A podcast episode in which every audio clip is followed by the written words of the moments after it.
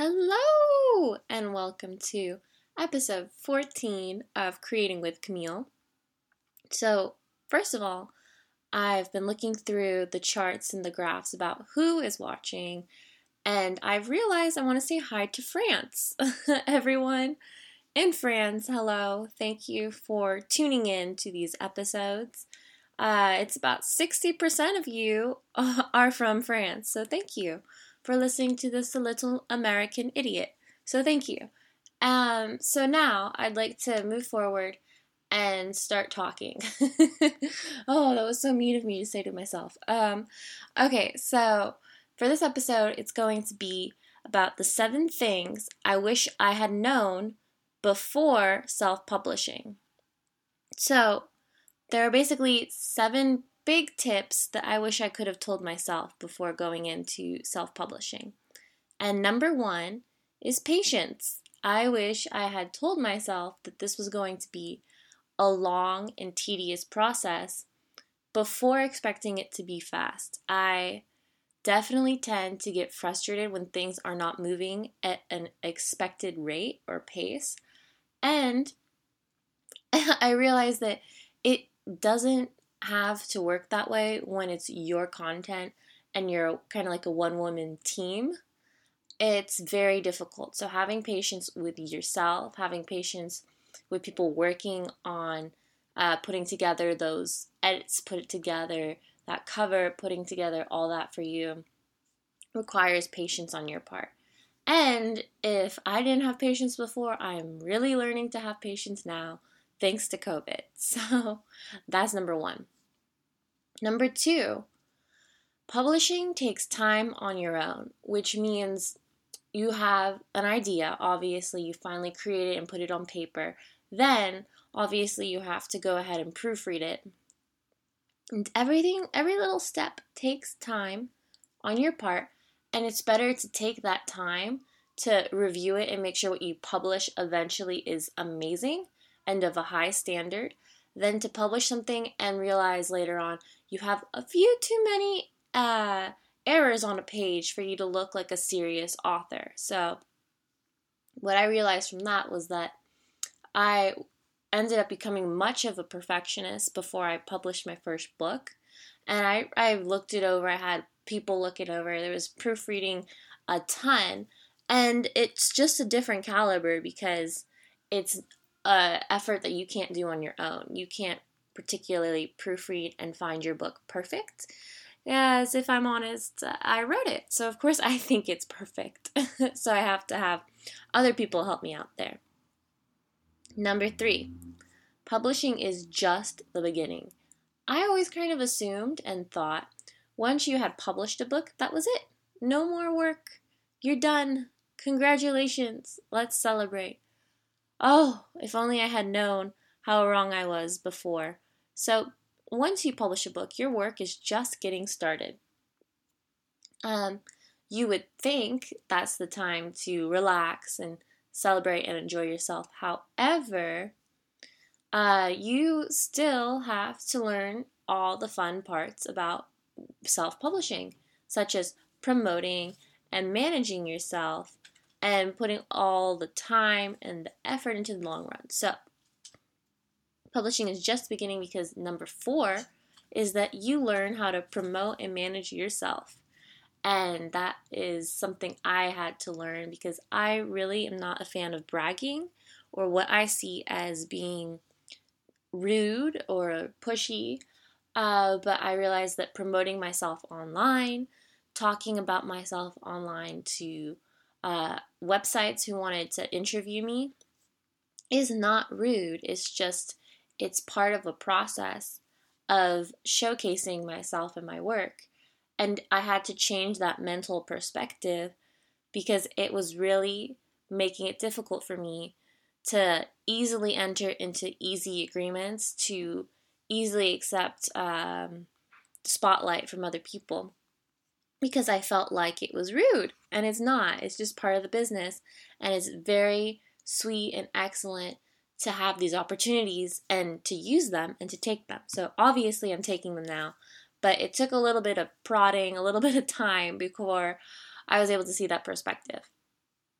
So, number five, tons of time and effort in the long run. Like I said earlier, it's a lot of work because uh, for when I work with Amazon in particular, I've learned how to try and promote and advertise my own book.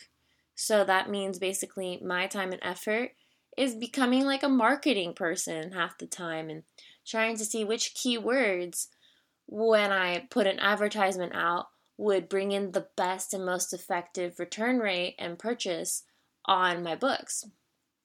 And uh, it's cool because I guess it's a deep dive into advertising that I never thought I needed. So that's awesome. But it's also not where I want to be spending my time. So I wish I had known that a lot of my time and effort would be not on making the book itself, but on the advertising of the book. Especially, it's been almost a year since it was published. So it's a lot of details that I had not thought I would need previously. Oh well, such is life. Number six.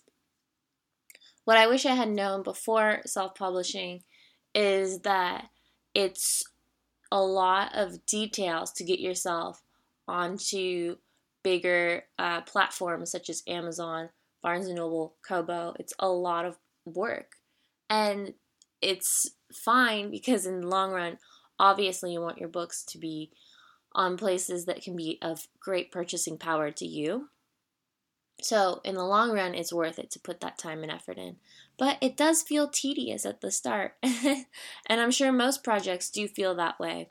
However, it's totally worth it, and I can't recommend it enough to put in that effort to get yourself on Barnes and Noble, Amazon, Kobo, um, whatever you have in your country that makes sense to place your book on, that's where you need to be.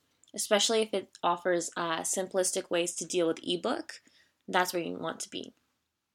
So that would be kind of be like following into my last tip would be make sure that you have a variety of different uh, mediums available for people to use. Uh, at first, I thought I would just be doing print books, and then I realized print was not how most people now are reading, obviously. So I had to look into, excuse me, I had to look into going and making an ebook, which is an online form. I'm sure most of you have seen it. If you have like a like a tablet or something of that nature and you swipe through, you have books on there. Obviously, you have to create that form as a author for people to be able to read there. So, that took some time and understanding as well. And then I I was like, "Oh, maybe I need to do audio." So that's something I'm currently looking into placing moving forward, just to give readers the options they require of you and your content because I had a few people come up to me uh, who said, I want to be able to listen to your book when I'm driving. And I thought, oh, thank you. Excellent.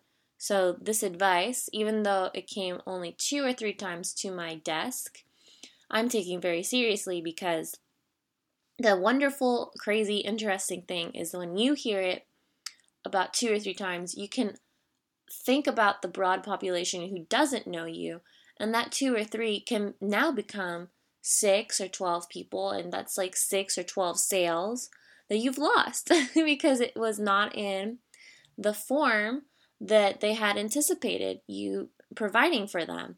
So I just want to make it very clear you need to listen to your audience, people who enjoy your content, um, and try and provide what they're asking for uh, before they need it. I should have anticipated that need. I should have looked for that hole in the market and filled it on my own, but I didn't. So now we're working towards it together, uh, wrapping up that audio book eventually, just so there's another option.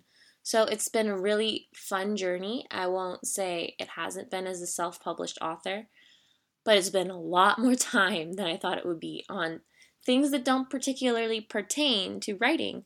And that's okay because this is how I wanted to start the journey. And I understand that. But if you are looking for self publishing to be simple or straightforward, this probably would be the least straightforward, simple thing because it's so much time and effort to keep the product going and keep the the the buzz and keep people excited and to continue writing on the side of trying to give birth to this platform uh, that will be consistently making sales.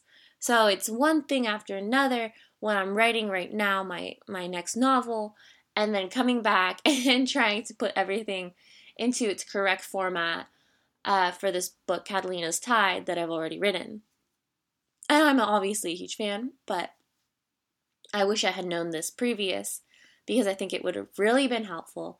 So if someone out there is listening and was thinking, oh, let me self publish a book, here are the seven things that I personally wish I had known before. And thank you everyone for listening into this episode. And thank you for listening to Creating with Camille.